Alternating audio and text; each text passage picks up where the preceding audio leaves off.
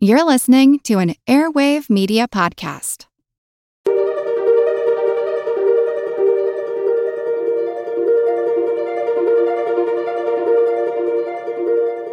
Over 7 million different animals inhabit our planet.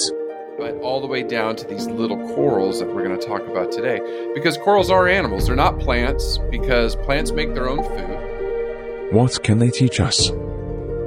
They act as a buffer, right? So it's a hurricane's coming in or a big storm. Healthy coral reefs can absorb 97% of the wave's energy.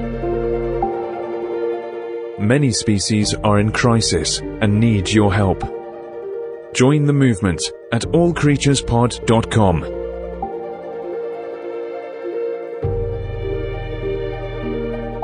Welcome to the All Creatures Podcast. This is Chris. And I'm Angie. Deep breaths. We're to need some deep breaths for this one. Right? Put your seatbelt on, folks. This is to be a wild ride. Uh, Yeah, prepare to good. have your mind blown and fall Mhm. in love today with corals. Okay, how's coral an animal? Like, come on, it's it's a it's a hard substance that I scratch my knees on, or you don't actually you don't even want to touch them.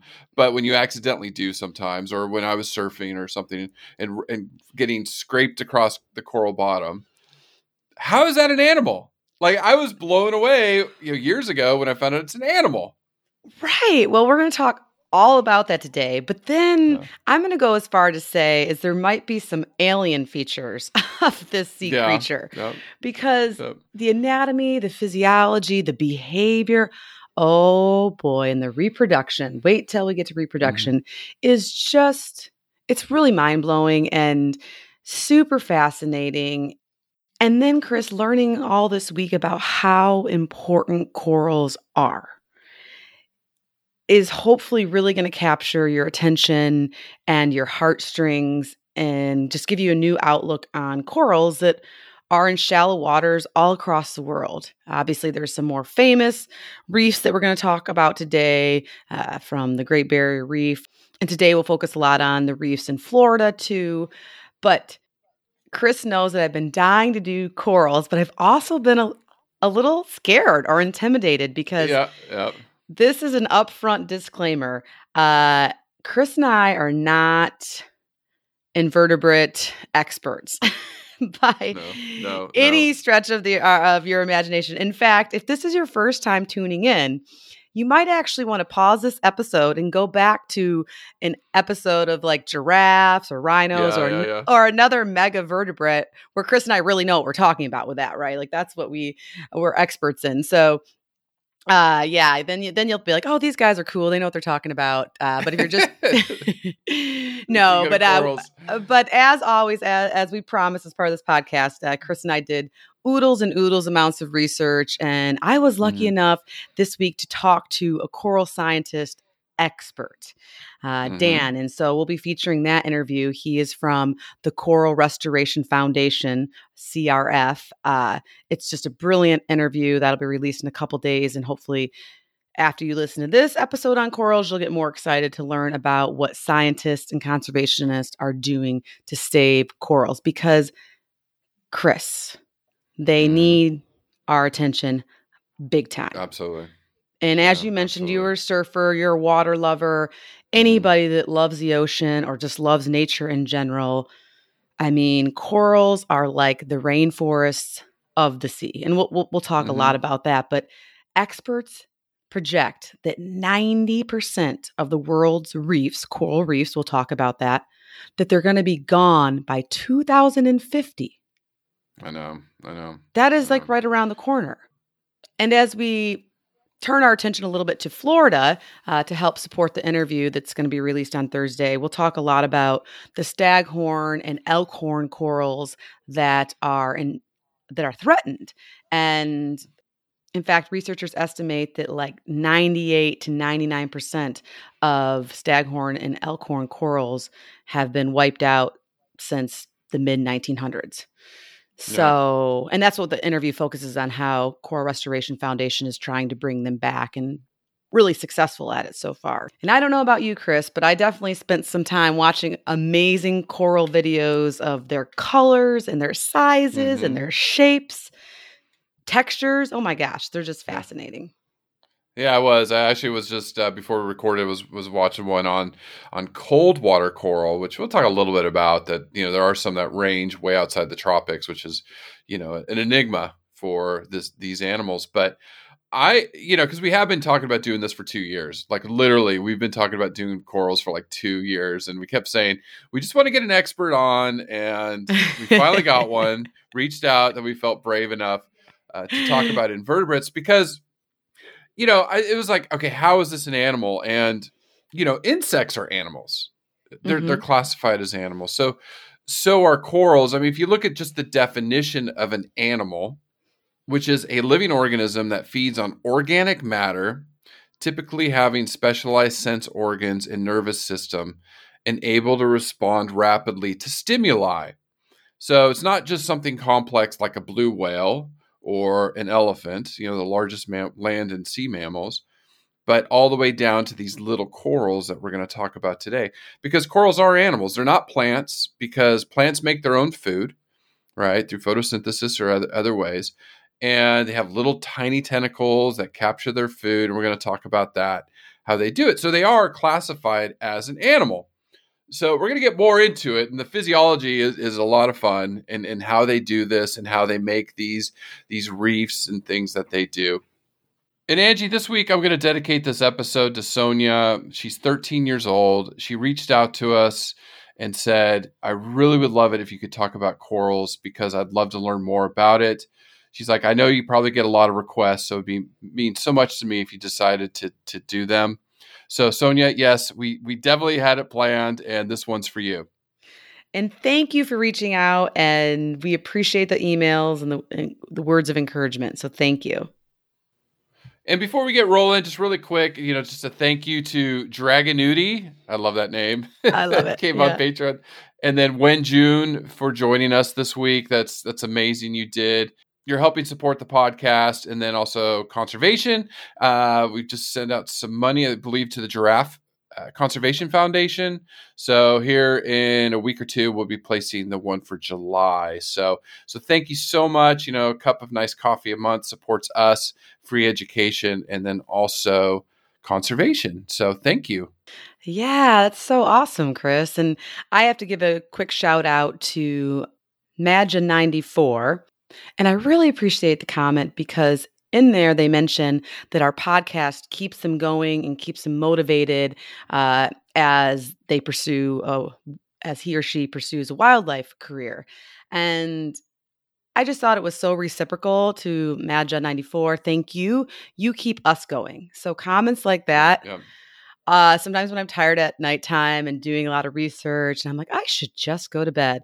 I'll check the iTunes comments and then I'll see, like, oh no, okay, I got to keep going for this one listener that appreciates us, and which I know Yeah. a lot of people do. So, thank you so much for that really personal comment and a glowing review. Because the more everyone does that, writes a few sentences, gives us a five star review, the more people can see us and the more exposure we have on iTunes, and the more we can help educate people for free. So, thank you, thank you, thank you. Yeah, thank you. And I mean, with corals, I mean, there's so many cool facts you're going to learn today. Like, I, I was wondering about their nervous system, so I looked that up. You know, can you see coral reefs from space? I mean, there's just some Oh, cool, Chris, cool see, coming. that's why you and I are partners. That's why we're buddies and scientists and friends Yeah. because every time I got a question answered about corals, because I had a bazillion of them, it led Mhm. to another question. And that's how science works, right? You answer yeah, yeah. one question leads to actually, yeah, it may answer it, it may not, but it leads to even more questions. And so I have to say, hands down, Chris, this is by far my biggest presentation of slides yet that I'll be looking at throughout this podcast. I think I have over 40, which I know we're not going to get through. we'll save some for at the after show. Uh, I Yeah. know we're not going to get through all of them. I and so my overall goal is for one person to say, you know what? Maybe I will study coral ecology.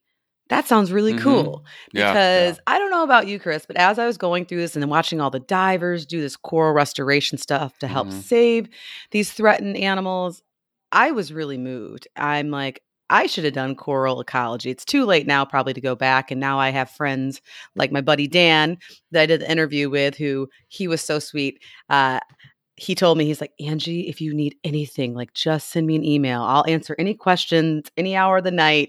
and so yep, yep. I had Dan uh, from uh, Coral Restoration Foundation on standby as my expert. Uh, so it definitely takes a village. But yeah, hopefully somebody will be inspired today. And uh, Dan's story about how he got into corals was really uplifting. And um, we just need we need more people out there fighting for corals. That's for sure. Yeah, yeah. I mean, just you know, and you're talking about you know getting the next generation excited or these generation of scientists upcoming. I mean, Daniela, who I interviewed a few weeks ago for Forest Elephants, that was her master's work. Was was if I remember right, we talked about how she was doing coral work, and then she ended up getting her PhD in elephants, and now she's in the states. But as soon as she can. She's going back to Central Africa to be studying these elephants out in the middle of the Congo. I mean, so you know, if So I know many we have a lot conservation of heroes out there. Yeah. so- yeah, we do. We have a ton of them, and we have a lot of, of students that listen uh, throughout the world that are studying this, and you know, listen to these interviews and and really listen to how they got started, and that should help give you an idea of some of the paths that you can take because you know we need you out there. We need you out there, and then we'll come, you know, interview you for the podcast in ten That's years. We're still doing this. Mhm. All right, Angie, how do you describe corals? it's like, where do you go? We're going to talk about the, the physiology of the, the, the polyps, the tiny, tiny or- organisms. But, you know, I looked at the staghorn and elkhorn corals because you were those are the ones you're really interested in. But how do you describe these things, like the coral reefs? Well, well, I think the first thing to identify is that corals are these marine invertebrates. And they typically, and the ones we'll be focusing on today, live in colonies of hundreds or more of identical polyps. And so when we're talking today about adult corals, we're talking about the individual polyp. Or if you're watching a video on YouTube and you see it maybe catching prey or the tentacles moving, that's going to be an individual polyp. But together, where there's multiples of them living in colonies, they can build these reefs. And so when you just go to Google image or if you go to our show notes and you look at a picture of, let's say, staghorn, it actually looks like not horns, but like antlers from a deer, as far as many branches that stem out from a central trunk and they angle upwards. Uh, and staghorns are beautiful. They are anywhere from like an orange, brown, yellow in color. And like I said, if you look at them from distance, you see this thing that looks like an antler. But if you zoom in closely, there's hundreds, maybe even thousands of individual coral polyps on that colony. And so, like staghorn, elkhorn is another threatened species off the coast of Florida. In fact, some say it should be endangered, but its branches look they're thicker and fatter or wider, um, almost they- like they look- like an elk. Yeah, or paddle, like uh, you know, we talked about the oh, the moose paddle, moose. yeah, Yeah, our, our yeah, moose yeah, episode. Yeah, And there you go. Okay. And so they're they're they're similar, uh, but different in shape and size. And once again, they're very sturdy and thick branches, and they're brown or orange, yellowish brown, beautiful colors. And when you zoom in and look closely, you can see the individual polyps. But there are so many beautiful colors of corals, textures, sizes, shapes that it's that it's almost hard to describe. You we'll put pictures on our show notes. I mean, I think it's one of these things where we could probably do a whole podcast for a year just dedicated to different species of corals. Mhm, mhm. And so, anybody who's done any scuba diving or uh, snorkeling in reefs can understand that it just looks like a beautiful tropical forest down there. There's blues, there's greens, there's purples, yellows, oranges, browns. So, corals with colors and shapes and all different sizes are healthy corals. And Chris, like you touched on in the beginning of the podcast, even though they have these colors and they are these invertebrate kind of soft tissue polyps on the outside, the bottom layers of the coral are hard, and you do not want to scrape your leg against it when you're uh, snorkeling or, or surfing or anything like that. No, you don't. I mean, it, it's because you know, it, and I remember that one of the biggest things was you didn't want to scrape because you didn't want to harm it. You know, because mm-hmm. anytime you we touch it or you can accidentally break it, it, it you kill it and you right. kill the organism. And as endangered as they are, you know, we need to really protect and and preserve our corals. I mean, I after doing all this research all week, Angie, I'm dying to go diving now. I'm like dying to, to Chris, go somewhere. Me too. I, I, feel like such a buffoon where uh, it, it's been a while since I've been snorkeling, and I'm like, golly, I I didn't know different species of corals. I'm sure if I would have gotten a book or done some research ahead of mm-hmm. time, mm-hmm. I could have been more familiar with all the different species and perhaps identified some. Now I know a sea fan. I definitely love seeing sea yes. fans off the coast of off the Florida Keys, but overall, yeah, we're in Hawaii. I'm like, I don't remember any specific species there, but it was, I think I was just naive. And that's what this mm-hmm, mm-hmm. podcast mm-hmm. is all about changing perspectives, yeah. right? And uh, growing and evolving. And now that'll never happen again. Now, like I always say, I want to be a bird nerd. Now I want to be a coral nerd. I guess. like yeah. A, yeah, yeah. I yeah, want to. I want to yeah. be able to identify different species. Uh, and I told Dan mm-hmm. too. I'm like, and Dan, I, and I told Dan from my uh, CRF interview that I'm like, I got to get down there and come see what you guys hmm. do eh, up close and personal and in the water. And so I, I, you, I per per usual, I, I invited myself, but I think he graciously agreed. Well, Chris Fischer still said you can go on the boat. You got to go on that boat with OCEARCH. I know. I, I absolutely. That's that's the yeah. uh, this. Although this podcast is just a passion project, there are little side benefits of uh, people we meet along the way for sure. Yeah, yeah, yeah. Well, before you, you, we want to get a little bit more into the corals, the soft corals, the hard corals. We can talk about that here in a second. But you real quick want to talk about range. I mean, these things where coral organisms are found. We alluded to it in the tropics, really between the Tropic of Capricorn, the Tropic of Cancer. You know, through the Indo-Pacific, Western uh, Atlantic Ocean, there in the Caribbean, uh, around South America that's typically where these coral reefs are found. Reef building corals in general love shallow water, typically less than 60 meters or 200 feet, and because they re- require sunlight. We'll talk more about that here in a little bit when we get to nutrition and some symbiotic relationships that they have. But they can be found what i which of course blew my mind like most of the things of, of this podcast this week is that some corals do live in much much deeper water uh, mm-hmm. they, and they can survive up to 3300 meters or 10800 mm-hmm. feet and chris they can be found as far north as uh, northwest scotland uh, mm-hmm. and off the coast of washington state so yeah and we, we're not going to really touch on uh, the deep water corals mm. that's kind of a different pod for a different day. They have some gnarly physiology as well. Yeah. uh, but yeah i mean in general they're all over the subtropical equatorial range. Yep yep yep yep yep. Yeah it's just uh, uh they're just amazing and uh, just beautiful. Now, Angie, last week we talked about sea snakes, and I did mention the Great Barrier Reef, which is the largest coral reef in the world. It it can be seen from space, which is really cool. I've got yeah. some images from NASA. Well, it's yeah. the only animal, quote unquote, that can be seen from space, right? Yeah, yeah, Pretty yeah, cool. true, very true. Uh, it's off Queensland, Australia, in the Coral Sea. It's 134,000 square miles, or close to 350,000 square kilometers. Make made up of like 2000 over 2900 individual reefs 90 islands tons of biodiversity. I mean oh, insane I amount of biodiversity. I, I somebody described it a scientist described it as the manhattan of marine ecosystems and although I spent a lot of time living in Chicago, I'm a huge fan of visiting Manhattan. I've got a good buddy, Sammy, that lives there. I get to go uh, every other year or so. And mm-hmm. I just, that really put a visual in my mind about how big and how diverse the Great Barrier Reef is. Yeah. No, it's insane. that 1,500 species of fish.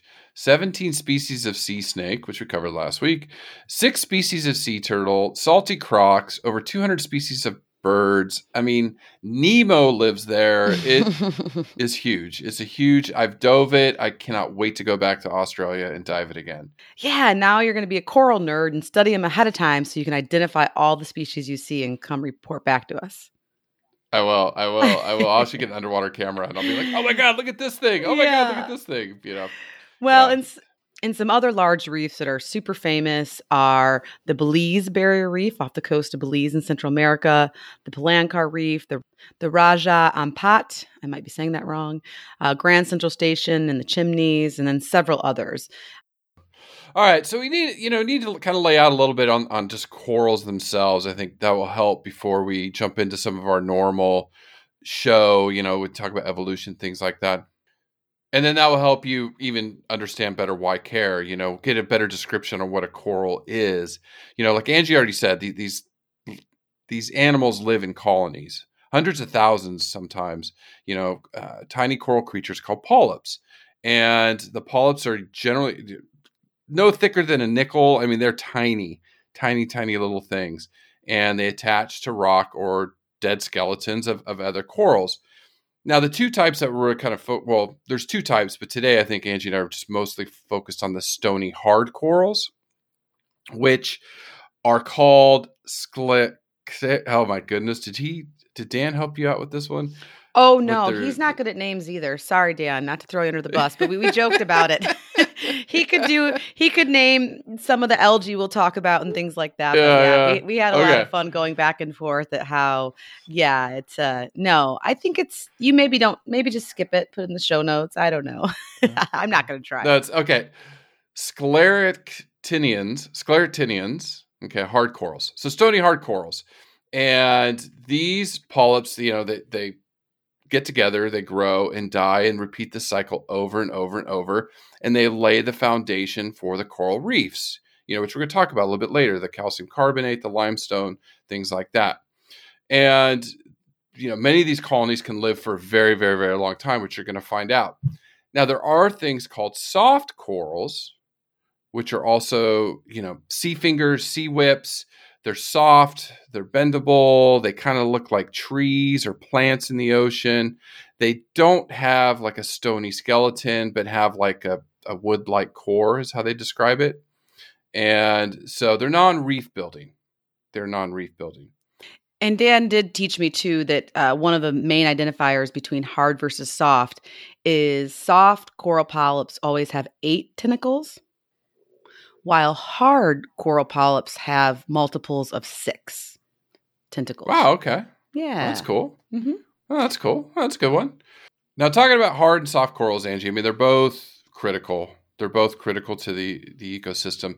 I think this is the gist of the podcast this week. I mean, you want to listen to the physiology later on, especially if you, you know, have any if you have any desire of wanting to go in the ocean and snorkel and dive and see these beautiful reefs. But I honestly believe this is the most important point this week about why I care about corals. I mean, these things are incredible. And, you know, one of the websites I was looking, some of the, the, the research I was looking up was from Scripps Institute in La Jolla, back home, you know, in California, my old hometown. I grew up in Del Mar, you know, less than five minutes from there. And they, they stated healthy coral reefs are among the most biologically diverse and economically valuable ecosystems on Earth Mhm. providing valuable and vital ecosystem services. Corals are so critical. They provide food for millions. They protect coastlines from storms, habitat, nursery grounds. What what are some of the other things? I know this is like your jam. This is like these are I mean there were so many things that coral reefs do. Yeah. It's it's like hard to to even limit ourselves on how much we talk about it. Yes, Chris, coral reefs are described as rainforests of the sea. And we all know from many of our podcasts how important the rainforests are, right? The tropical Mhm, rainforests. Well, corals house so much diversity. In fact, just to throw some numbers out there, because Chris and I are numbers people, it can include up to 4,000 species of fish, 800 species of hard corals, and hundreds of other species that often act as like and often the corals act as like nurseries. So a lot Mhm. of a lot of fish and other sea creatures will be born in coral reefs and then migrate later out, migrate later on to the deeper oceans. And so coral reefs are actually not that big. I saw I was reading statistics about how the whole all the coral reefs in the world are maybe about the size of Texas, which is a state in the US. Uh, Mhm. but they house 25% of the world's marine species. So Mm, think about that. Think about that for a second. yeah. And so that's from a diversity point of view. But when it's not about the money, it's about the money, as you mentioned. And so, and so some cool statistics to back that up is about a half a billion people rely on coral reef fisheries worldwide to get 95% of their protein. And this is often in some of the m- more underdeveloped countries, right, that are poor and need this fish protein. And so they're getting it from the coral reef systems or species of fish that are at least born in the coral reefs and then head out to the deep waters. So if you think about that, taking away that 95% of their protein for a half a billion with a B people, mm-hmm. that's just, I mean, that's starvation, right? Like, wh- Yeah. we don't yeah. have we don't have a plan B. Those countries do not that are not those countries that are developing and undernourished do not have a plan B. But for some of the more privileged and developed countries like me here in the United States, coral reefs have been valued by WWF, the World Wildlife Fund, and the Smithsonian Institute as worth at least a trillion, one trillion, that's with a T. Wow. And wow. and annually, coral reefs generate 300 to 400 billion in food, tourism, fisheries, medicine. So, if you are uh, someone that's into economics or kind of understanding how money flows, the coral reefs are critical for that. And Chris, to throw some stats on there about how important corals are to protecting your beach community, right? So Mhm. homes that are on businesses that are along coastlines where there are coral reefs, they act as a buffer, right? So it's a hurricane's coming in or a big storm. Healthy coral reefs can absorb 97% of the wave's energy. So they can Uh, help critical. prevent loss of life and property damage to coastline areas that are already being impacted by rising waters and or climate change. And then lastly, Chris, just the science dork in me, because of course you and I love biotechnology and anything to do with medicine and physiology. Researchers and scientists are discovering that coral reefs have valuable medicines that have been used for treatments of cancer, arthritis, HIV, and the list is just growing and growing the more we learn about some of their unique physiological properties and mechanisms. And hopefully, you and I will be able to touch on that a little bit as we get into their unique physiology, where people will be like, wow, these guys are crazy. Aliens are amazing. So, humans can tap into that uh, perhaps to save lives, and they already are. And so, if we lose coral reefs, we definitely lose unknown valuable medicines. No, it is. I mean, it, it it's, and I kind of dove down. I mean, I read a lot of that stuff too about you know how critical they were, and it's just like we could go for days, you know, days how important they are. And so, what I wanted to, to touch upon, which I started last week, was a little bit about you know the reef systems being destroyed, and then we talked about you know how sixty percent of the Great Barrier Reef has been bleached, thirty percent of it is probably dead. I read up upwards of now 50% of the Great Barrier Reef may be dead, which is very concerning. Looking at some statistics provided by the United Nations, the percent of coral reefs destroyed so far in the United States, and this was by 2018, in the Pacific Ocean, the good news was only 7% of coral reefs have been destroyed. The Caribbean, it gets a little more concerning at 22%. The Middle East, 35%. Southeast and East Asia. So here's the, you know, going around from, I think, you know, Thailand down to the Great Barrier Reef. 34% of the reefs have been destroyed. And then when you get into the Indian Ocean, so you're talking, you know, around Africa, uh, you know, up there near India, things like that, uh, 59% of the coral reefs have been destroyed. Yikes. So, yeah, it's it's it's not good. It's just not good. Now, what's one of the main reasons? It's not, you know, this month we're talking about plastics, things like that that do affect ecosystems, you know, does affect corals in in some indirect way or direct way. The big concern is climate change. And corals, the coral systems are directly influenced by climate change and this is one of the first species we're seeing this happen. Now, what happens is the warm ocean water prevents corals from laying down the calcium carbonate skeleton. So it inhibits the growth of a health, healthy reef ecosystem.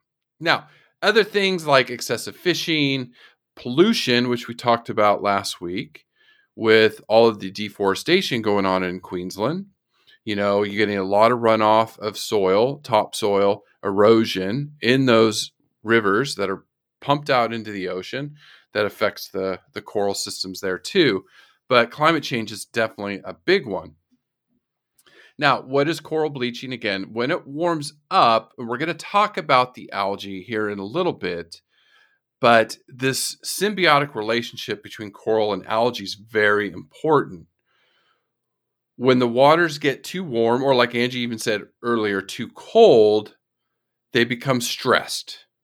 And then when the polyps are stressed, the algae leaves. So then you have a bleached coral because the algae is what gives it this vibrant color. The, the different colors we see is because of the algae. So when the algae leaves, you have this white coral, calcium carbonate, you know, skeleton. That's like what we see in skeletons, it's white and it's bleached and then it's vulnerable to destruction. You know, they can starve, other things, and then it dies. And now you have a dead coral or a dead reef system, which, Angie, this is uh, okay. This is the whole thing. We keep talking about taking pieces out of the food web and how there's this whole ecosystem breakdown. Well, we're seeing it in these coral systems. When coral dies, the ecosystem dies. I've seen video after video of bleached corals, and there are, I think we said it even last week, there's barely any fish around. It is not a, a, a thriving, vibrant community of fish and sea anemones and crabs and everything, eels, snakes. It's all gone. It's all gone. And we're seeing it across the world. We're definitely seeing it across the world. So, I mean, in 2005, uh, the Caribbean lost half its coral systems because it's of crazy. extreme warm waters. Yeah. Ugh. Yeah. So it's just uh, it, it, it's critical. It's why we care. Like what Angie said, the importance of it, and then what's happening out there, and why climate change is really the critical piece with the coral. You know, to to to help our corals, we need to combat climate change. You know, here we go. Here we go. So Anyways, okay, off my soapbox. Let's talk evolution. no, that's an important soapbox. And but there is some positive news out there, and hopefully you'll check out the interview with Coral Restoration Foundation and see what conservation heroes are doing across the world to help rebuild and restore coral reefs.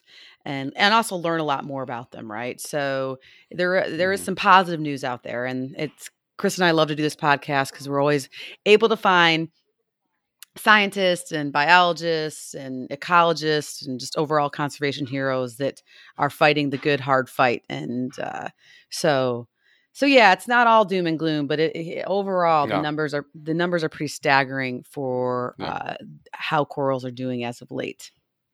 Yeah it's concerning. Now angie corals are one of the most ancient organisms we've covered but there's one more that we just like it's an invertebrate. Oh. It's lives forever or could live forever. Oh, jellyfish. Yeah, yeah, yeah. So jellyfish actually are probably some of the more primitive that we've covered, like 700 million years ago. Where corals, uh, the first evidence of a hard coral dates back about 540 million years ago. That's Can you imagine nuts, those ancient reefs? Yeah, yeah, yeah. Yeah, I mean, and and and I, as I'll talk about, it, they're they're not reef building, but just they they found some evidence in Scotland and China, uh, but they were small organisms that lived in in the shallow sea. So when you go way back, there weren't a lot of reef development until the end of the Triassic period, which was like 200 million years ago. So then you had these periods of huge reef development, less reef, huge reef, less reef, uh, to to where you get uh, to the, the corals today. What I thought, what I thought was very interesting too, is I was like, okay, we've had some mass extinctions over those 500 million years. How have these these these corals survived. Now we know there's deep corals. You talked about it earlier, down up to ten thousand feet deep. So maybe that's how they did. I know that's how like the ancient sharks survived. It was at the third mass extinction. I think it's when like ninety seven percent of all life died out. Like we're lucky we're here. The Earth should have been gone. You know, as far as uh, wildlife or, or, animals or anything. Um, so over 150 million years, the, the reefs came and went with the mass extinctions. And then today's corals really flourished again, kind of like the snakes last week after the fifth mass extinction when the dinosaurs died out. Then the coral reef systems that we know today uh, really erupted. Now, the Miocene 10, 20 million years ago, there was that's basically when the species today started to evolve, where 5 million years ago is when like they all emerged. So the coral reef systems that we have today, a lot of them are like millions of years old as far as when they emerged as a species, as an animal, you know, not something recent development. So the taxonomy is, is is was a little interesting because we didn't really specific, you know, find a species like we normally do, or even just break it down to a, genre. So you know, the kingdom's Animalia, because then you have the animals, the plants, the fungus, the protists, da da da da da. Now the phylum is Cnidaria, which you know has over eleven thousand aquatic animals. You're talking the corals, sea anemones, the uh, jellyfish we just talked about. So that's the phylum. We're chordata because we have the spinal cord. So that's us. We're chordata, where these are Cnidaria. The class is Anthozoa, and for us that would be Mammalia mm-hmm. for humans the orders is where kind of I, I kind of stopped because this is where it was. So the order for soft corals is Alchnisia, and there's over 800 species under that order. And then for the true stony corals is the Sl- Slartina, Tinia, and there's over 3,000 species. Wow. So we really could do a podcast just on corals for many years. uh, for the rest of our lives and not yeah. even cover them all. Like, no way, no way. So there's numerous families within that, and and honestly, it, it's trying to look into this. It's a huge mess. It's a huge mess on the species, the the the taxonomy. Now that genetics is in play, it's the classification of corals is very, very, very complex. It's out of our so, league, and that's okay. yeah, that's okay. That is okay with me now here's some of the things. Okay, so I'm like, okay, how old can a coral be? Mm. Now we do know some reefs, like the Great Barrier Reef, is twenty thousand years old. Mm-hmm. That doesn't mean that individual organism is twenty thousand years right. old. It's just the reef mm-hmm. that it's built or is part of is old. Now there is debate here and one of them is actually Texas A&M now. He's he's one of my actually named after my son, Dr. Rourke.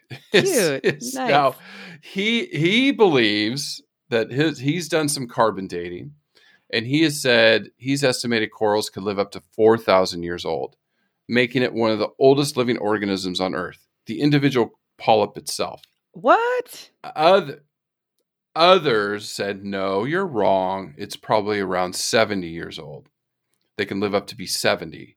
Okay. Now, it has to do with the way he carbon dated it, right? Okay. And to carbon date these organisms. The reason Dr. Rourke's methods are being questioned is because the corals, the, the carbon that they're picking up and eating, mm-hmm. can be from the ocean floor. Right. And so they're they're saying that carbon they're picking up is actually very old and that they're ingesting and implementing their, their body. So it's actually older than the coral itself. That there's no way that a coral can live to four thousand years. Yeah. Golly, Chris, I just love science and these great debates. Uh, but that is fascinating. Well, Chris, I read that Elkhorn, the colony itself, right, can persist Mhm. for centuries, hundreds of years. Mhm. But the individual polyp itself usually only lives for two to three years. Okay. Okay. For that, but it's obviously that's one out of the many thousands of species, right? So different species Yeah. do different things. Yeah. But yeah, so Yeah. but I think there's some differences between colony age and then individual polyp or organism age. Right, right, right. How long they live. I mean, the immortal jellyfish, we go back to that episode, it can live forever because it just regenerates. It, it gets injured, it drops back down into this polyp stage, and then goes back to the Medusa stage and just keeps that cycle going. Which, interestingly, in my, my slide next are, is talking about the polyp itself. Mm-hmm. And we're going to talk about coral formation. You know, Angie's going to be able to dork out that in a second. But basically, just describing this, what it kind of looks like. I mean, I almost said it's like a jellyfish, the soft body sandwiched between two layers of skin. Mm-hmm. And then it's got the tentacles, which you said the six or the 8 Mm-hmm. depending on hard versus soft, right? The soft have eight. And then the, right, okay. And so those tentacles uh, that reach out and they get food and feed it into its mouth, which is an oral disc or a, a gastro cavity or what I call the stomach. Now, the one thing I was interested in is these invertebrates because you know we're we're we're mammalian. We've studied physiology, all the different systems, the central nervous system, the the endocrine system, reproductive system, digestive system, things like that. I'm just always wondering about you know classification as an animal. What is their nervous system like? And corals, very similar to jellyfish, do not have a centralized nervous system. And they use neurons to help them sense the environment. And so they have what's called like a nerve cell net Okay. that gives So, a so not like a right? brain. They don't have a, a No. Yeah. No. Not like an octopus that has eight brains or nine brains, whatever it is, three hearts. Each tentacle has its own little brain. But they just, they, they just have a neural net that helps them sense their environment. Mhm. And and that's about it. So Angie, I really asked you to cover how they grow the reef system or lay down the, the hard calcium carbonate limestone because I remembered you dorked out so much on antlers. I was like, this is your jam. This but is this is those are antlers on a mammal. So yes, Yes, uh, yes. But yes, Chris, I appreciated the email a couple days ago that was like, please cover how they grow. I'm scared. Basically, true. I, hey, I want to. I'm true. Absolutely. But I, I, uh, I, I, I, I uh, had some cliff notes from my buddy Dan from CRF because this was something that I, uh, aside from our interview, it's really not an interview, but after the interview, I was like, okay, I need your help. I, how, yeah, how do corals grow? I just, I can't quite wrap my, I've been reading about it, but I can't quite wrap my brain around it. And so, before we get into how the colonies grow and build into reef systems, and this is for reef building coral, just really quick, their life cycle, which we'll talk about more when we get to reproduction, but their life cycle starts out once fertilization occurs, uh, then they, the little embryos that grow become these free floating planulas, planulars, planulae, depending on who you ask. And they're just these cute little blubs of tissue teeny tiny and they'll float in currents anywhere from two days to two months, depending on the species. And so on a colony, there's several individual polyps. And but that still begs a question of how how do they grow? How does a reef get bigger? When you're looking at species like staghorn coral, it's a really fast growing coral. It can grow up to eight inches in branch length per year. So that's super speedy. Whereas a lot of the corals only grow at a rate of about 0.4 inches per year. Okay. So it depends on the species as far as how tall they grow and how they build their colonies. But the physiology behind how they do this once they become an adult polyp or animal is awesome. So, what happens is the individual polyp, the individual animal, is capable of drawing in dissolved calcium from the seawater. And then, of course, with chemical reactions and metabolism within their body or their body sac, they turn that calcium into a hard mineral calcium carbonate structure, also known as limestone or CaCO3. Okay, so calcium carbonate. And after this metabolic process, the individual polyp will then secrete this calcium carbonate towards the bottom of the structure that they're attached to form the framework of the reef. And so over time, each individual polyp releases this calcium carbonate, this hard skeleton. Some describe it as an exoskeleton.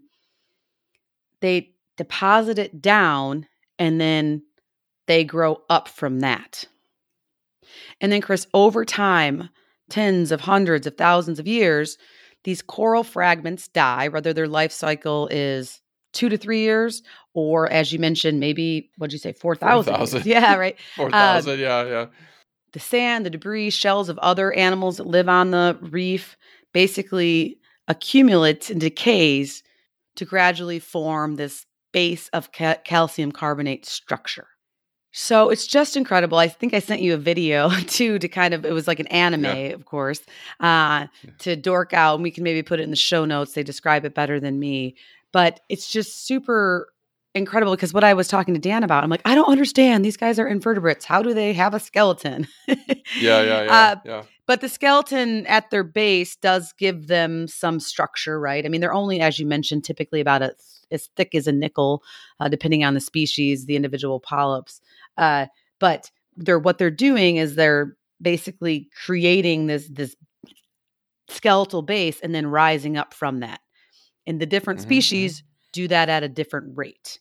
Uh, and right, so, right. but it takes a lot of time to build these reefs. And that's where, maybe similar to the rainforest analogy, if you clear cut a rainforest, it's not like the rainforest is going to be back next year, right? These mm-hmm. mm-hmm. hardwoods take a long time to grow even more arguably when they're bleached or damaged they're just they're not going to rebound overnight uh, because of this slow overall slow growth uh, in the bedrock. It just takes a long time but if they're healthy oh my gosh as you mentioned with the great barrier reef system and other coral reefs i mean they can grow to be huge and weigh several tons of basically generation after generation uh, on top of one another no, yeah. I mean, I read somewhere they grow, you know, multiple centimeters per year.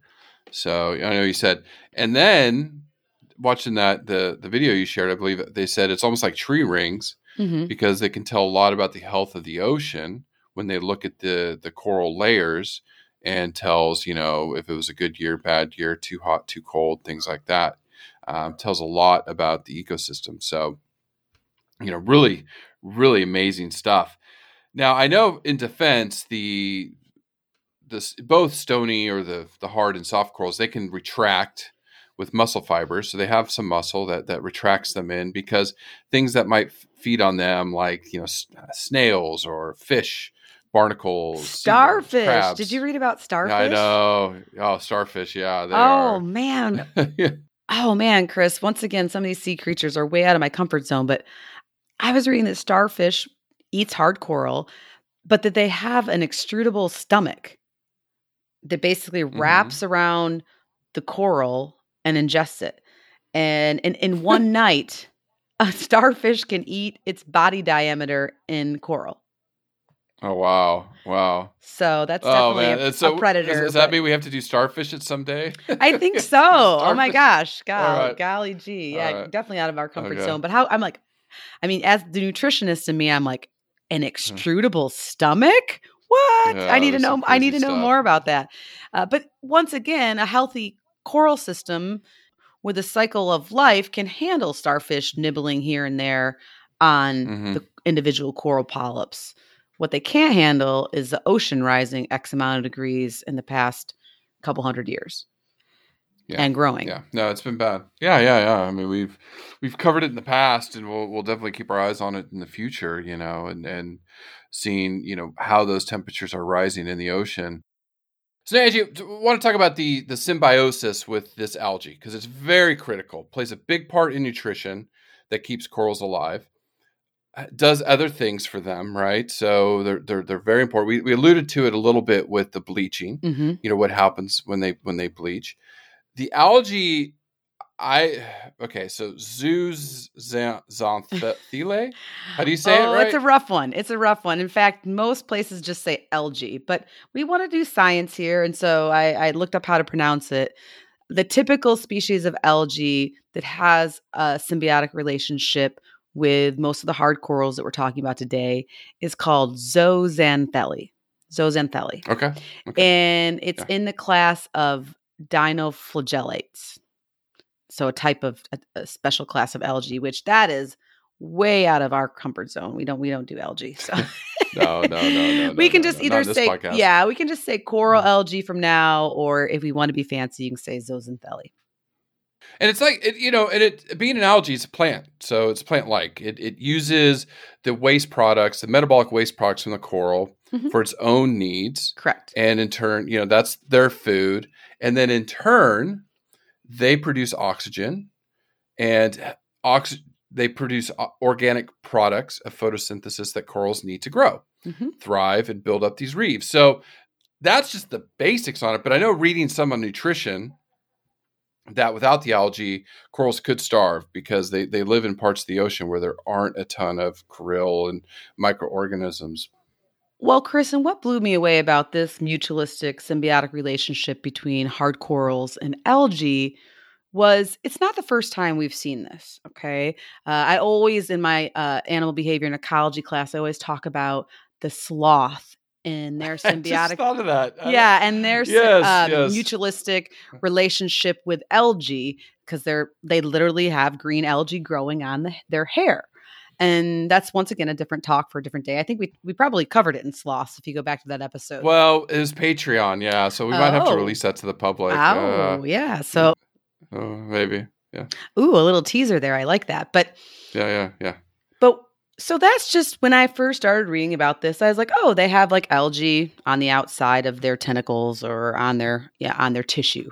Oh, but no, Chris. That's one of these reasons where corals are amazing and wacky and alien, in my opinion, is the algae is actually in the tissue, in the tissue of the coral, which I guess that probably helps for these metabolic exchanges that they do to help each other get the nutrients that they need from one another. And from the algae's point of view, I guess it makes sense that they have this amazingly safe place to live, typically speaking, inside the coral's tissues. But for me, that's the first time I've heard of a animal plant relationship like that. And I'm sure there's many more out Mhm. there. So if you guys know them, email us because I just love animal physiology. And I had to dork out about, well, if algae is in their coral's tissue, are they born with it in there? What do you think, Chris? Like, how No. does how does the algae get inside their tissue? Um, do they ingest it? Do they?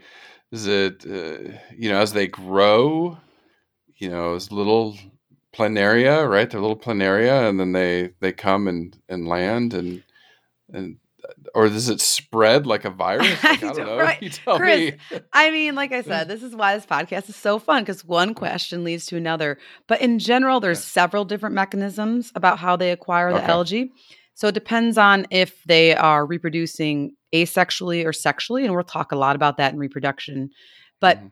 okay. in the case if it's asexually, then basically they're just then basically the donor tissue already has it in there, so it's automatically relocated to the next colony. Mhm. However, when they're reproduced sexually and they're like those cute little floating planulars, planulae looking for a place to land, researchers that don't think that they have any algae at that point in time and that they can acquire in two different ways. And so you were right. You're a good you always have good hypothesis that one way is that they can actually ingest it. That's right. Yeah. Yeah. Uh, and then, then when they ingest it, I guess somehow then it transfers to their tissue, which still blows my mind. And I, I don't understand that. And the other way is through indirect horizontal transfer, basically from the outside, from the water, if there's these little algae floating around, they can, osmosis is not the right word, but basically diffuse into the tissues which that's crazy, right? And that's, then yeah, that's nuts. Yeah, and then lastly, they think that some corals might start to obtain the zooxanthellae algae by ingesting fecal matter from fish that eat coral. Okay. it's all right. So, so many different ways. Yeah, but yeah, okay. it's just stuff okay. like that mm-hmm. that I don't. I mean, I guess I'm a mm. dork, but I was like, yeah, wow, yeah, yeah. that's just incredible. I mean, it's just incredible, and for me, it's nothing something very unique. It is. I mean, it is unique, and you know, just looking at and looking at how the algae actually supports the corals, and it's just this symbiotic relationship. It's it's amazing. Well, and it's that's amazing, right? Well, that's why when the water temperature rises and the corals are stressed, they eject the algae. And because they're not, and they turn white, because the algae helps with their pigmentation, they can't survive because they're not able to get all the nutrients that they normally would be receiving from this symbiotic relationship. Yeah, no, for sure. And you know, now the coral individual corals themselves, they can hunt, you yes. know, with their polyps tentacles, mm-hmm. right? In the mm-hmm. individual polyp, they extend these cnidocytes. Is that how you'd say it? Mm-hmm. Yeah. Which is almost like, you know, again, the which, you know, they use to it's almost like jellyfish with the the tentacles, the stinging, pierce poison, hold on to the prey, and then eat that, eat them. So, you know, they eat things like plankton, fish larvae, uh, little things like that. And in the tropics, those aren't hugely plentiful in the water. They're there and they do eat that. But again, because it's not so plentiful in other parts of the ocean, the cooler parts of the ocean, they really need that algae to survive. You know, it's really critical. It's really critical. Now, Angie, okay, so the planula, becomes an adult coral. I mean, behavior of a coral, I don't know. Behavior repro, go. Like, how do you describe different behaviors because they're not really, you know, like a mammal or other type of animal? Well, yeah, Chris. Once they settle into a polyp on a colony, they're not moving around. They're considered they're considered sessile animals. But I don't know, Chris. After watching these videos, I think they. I mean, they're they have behaviors especially especially when they're hunting or reproducing so i mean they do move and as you mentioned they have those muscle contractions and they can really come alive and and you and I always joke that horses are really boring to watch because they just eat grass. But then when they do yes. something social or reproductive or one of these behaviors, it's really fun, right? And mm-hmm. on a smaller scale, I think it's similar with corals that they aren't necessarily going to wow you on your ethogram with all these active behaviors, but they're an animal and they're alive and they live in these amazing colonies and they do cool things, right? They do hunt mm-hmm, and they mm-hmm. they do lay down calcium carbonate to help themselves grow. And in some ways, Chris, they have a really amazing social behavior. Not how you and I think about it about horses mutually grooming or monkeys playing, things like that. But the individual polyps and colonies, for that matter, do communicate with one another in ways that researchers are still kind of scratching their heads at. And we'll talk a lot about that in reproduction, but they have the coral reef communities do communicate with one another. And in a lot of ways, researchers are still exploring how that is and scratching their head about how they communicate. But one way that is known is that these coral colonies share tissue and nutrients. So the end of it, and this is this was this is extra wacky, and once again, one of these more alien like uh, physiology things that blew my mind, where the individual polyp, of course, sticks out and you can see its tentacles and it sits in this cup shaped depression where it's laying down a calcium carbonate skeleton. But there's also this shared tissue called a coenosarc. I'm probably pronouncing that long. And mm-hmm, it's li- mm-hmm. living tissue that overlays the stony skeletal material of the coral. And this cenozoarch contains a stomach like canal system that links the polyps together to allow them to share nutrients from the symbiotic zooxanthellae or the algae. Wow. wow. So the way that Dan describes it, my man Dan, in the yeah, interview yeah. in my interview with CRF, is that it's almost like an apartment building where there's individual tenants, but they all pay communal rent. So, and he describes it much better than that. So check out that interview that's going to be released in a couple days. But it's really, really fascinating. So that they have over time this tissue. It's just super fascinating that they act as a super organism. Even I mean they have their individuality, but then they also together act as a super or- organism to help the colony survive. So it's just once again out of this world, Chris. It's just crazy. Yeah, I know. I know. It's just some cool stuff. It's just ah, they're amazing. Now, the repro part. Okay. Are you ready to rock and roll, Chris? bizarre. Tell me you're ready to rock Uh, and roll. biz- it's yeah, we're ready to rock and roll. It's bizarre. It's so different. It's Dude, there's so much we can learn from it because I mean, we're these mammal physiologists that think so Right, right. Inside the box and just, linearly. Yeah, yeah, yeah, yeah, yeah. is that yeah. Yeah, like yeah, okay. yeah. I mean, we just the one way, like the egg and the sperm and blah blah Mhm. blah. Yeah, And and yes, that is the way that the corals reproduce. So the first question I asked as I started to kind of understand these colonies and just how dynamic they are, the individual polyp within the colony, which are all genetically identical. And we'll talk about that here as we move uh, forward into reproduction. So, my first question, because I'm a s- simpleton, I suppose, is are corals boys or girls? Right? What do you think? Mm-hmm. Um, I believe so. Yes, it's identified as a male or identified as a female. I, you know, certain certain organisms. I mean, most organisms on life are female or male, even though there's some asexual reproduction.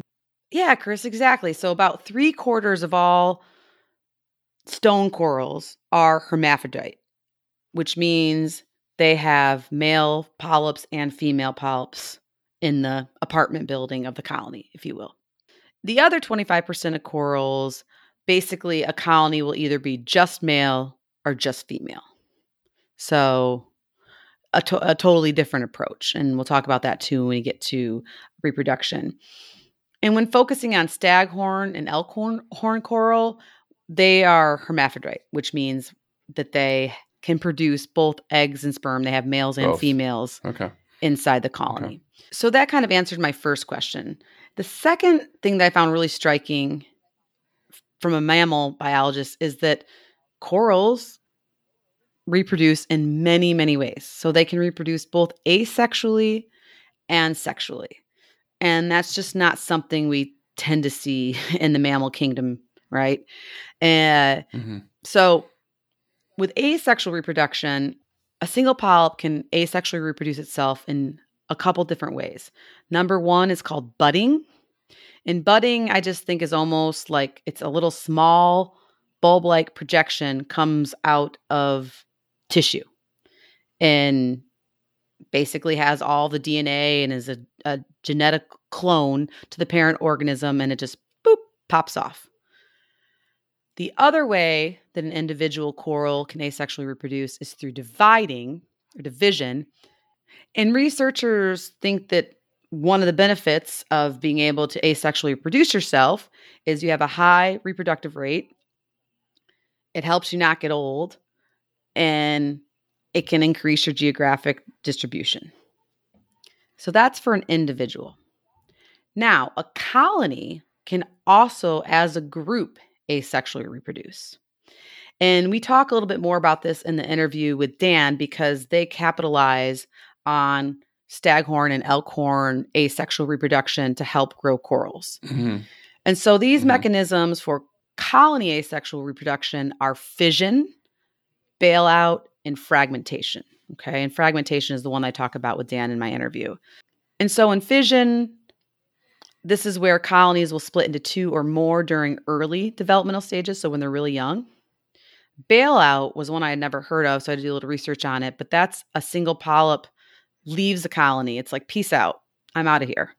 And it goes and creates a new one somewhere else, finds a new substrate, attaches to it, and bada bing, bada boom, starts a new colony.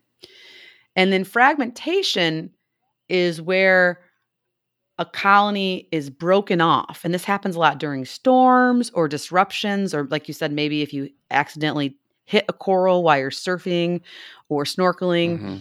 a chunk of it will come off or a branch, and then that will float around, land somewhere, and start a new colony.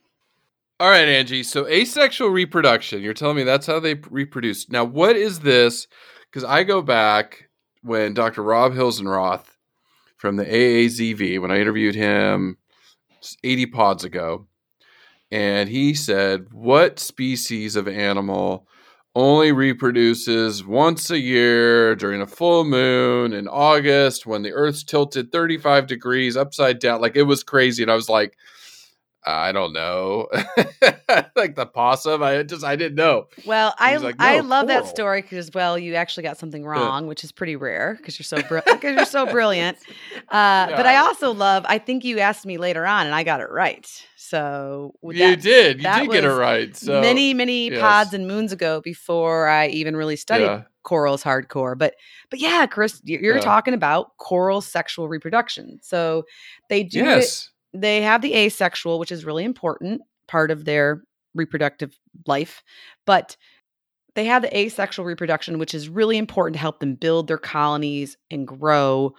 But the sexual reproduction is really critical for them to move their genetic, um, for corals to introduce new genetics and enhance their overall susceptibility to disease and global climate change and other things. So, and so, yes, adult corals, the individual polyps and colonies partake in sexual reproduction, and it's quite magical. It's spectacular. It's been called an underwater blizzard with billions of colorful flakes and circles cascading into the twilight.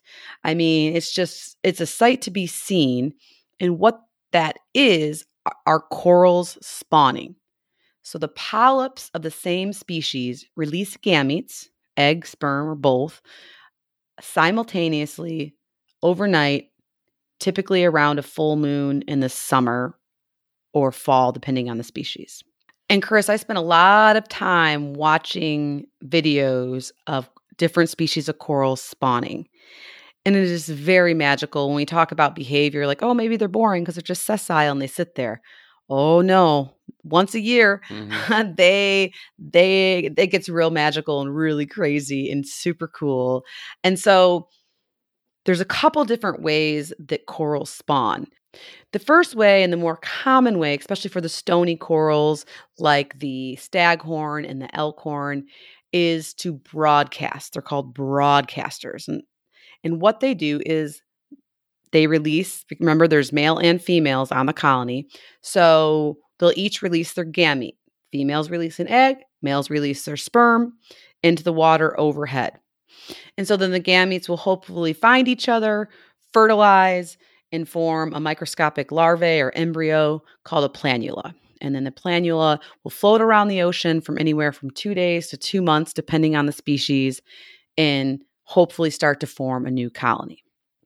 And the second type of sexual reproduction are for corals that are known as brooders. And these are not reef building species. Uh, so we're not really focusing on this podcast. I just find it amazing that there's all these different ways. And so, Angie, you're saying all this, okay, and it, it it's awesome. But what? How do they synchronize this? How do they release it all at once? How do they know when to do all this? It's nuts, You know, that's what got yeah, me stuck. Yeah, Yeah, yeah, it's cr- yeah. I, there's a lot that researchers don't know about. There must be some pheromones or chemical communication going on to tell similar species, "Hey, today's the day." But what researchers do know is that for stony corals, this synchronized release is due to environmental cues. So the phase of the moon, the sea temperature, the length of the day, the tilt of the earth, as you mentioned. Uh, and so, and for staghorn and elkhorn, it's usually after the full moon in late summer. So it's not a specific day, you know, it's not the same day every year, right? Right, they're right, they're right. they're picking up on all these environmental cues where for instance in the Great Barrier Reef, a lot of the synchronous spawners there will spawn the third through the sixth nights after a full moon.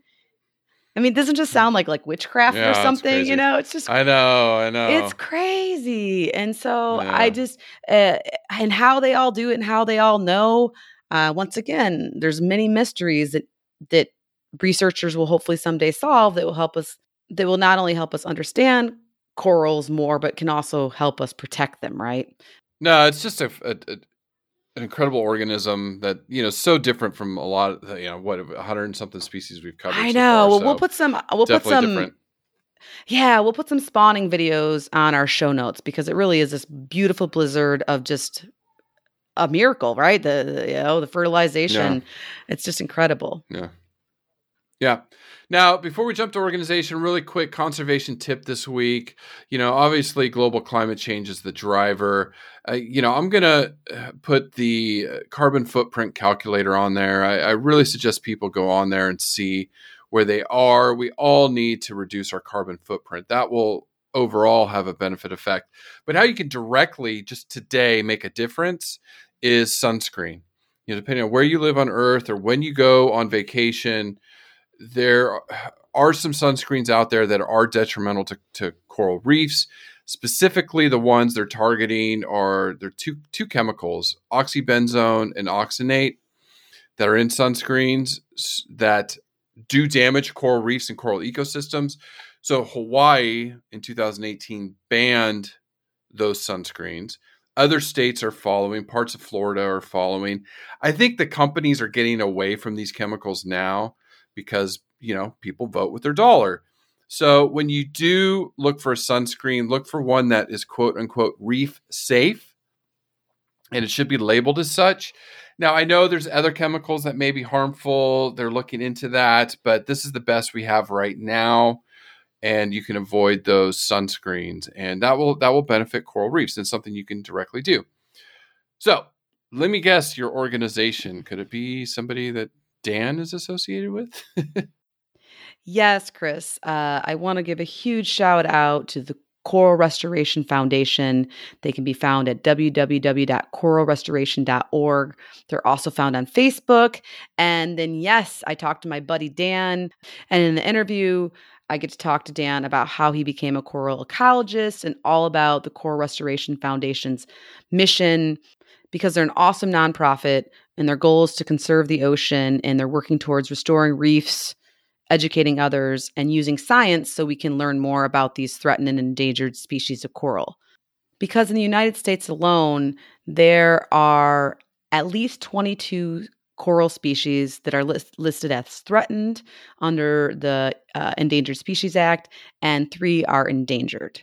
So, Coral Restoration Foundation is working to save some critical species, uh, not only in Florida, but also internationally.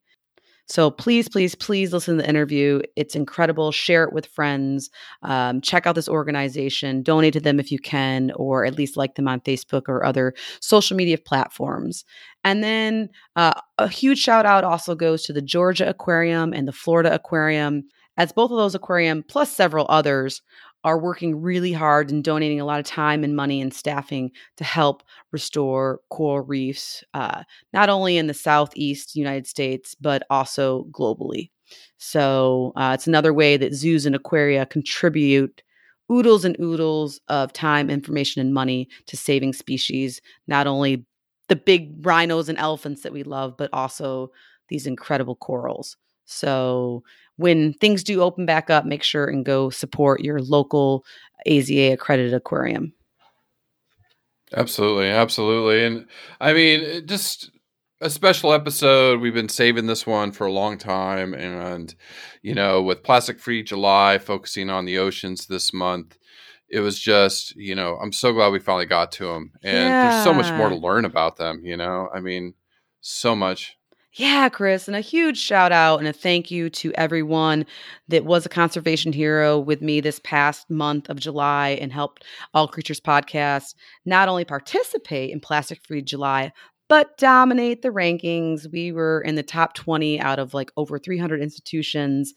We were ranked within like the top 20 or so out of like 300 organizations. And we're, I mean, there was only like 30, 32 of us participating. So, Yep. Yep.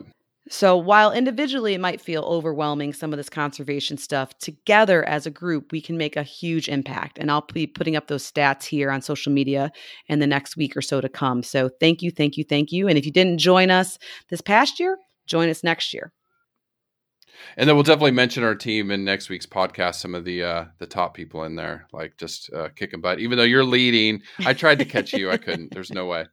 But uh, anyways, great pod, Ange. And you know we're gonna finish up uh, this plastic free July next month with one other special species from the ocean and from an interview from a conservation expert, vet, wildlife veterinarian that I talked to last week. So I'm excited for that. So stay tuned, and we'll be back next week. Thank you, everyone. Make sure and save those corals. Listen, learn, share. Join the movement at allcreaturespod.com.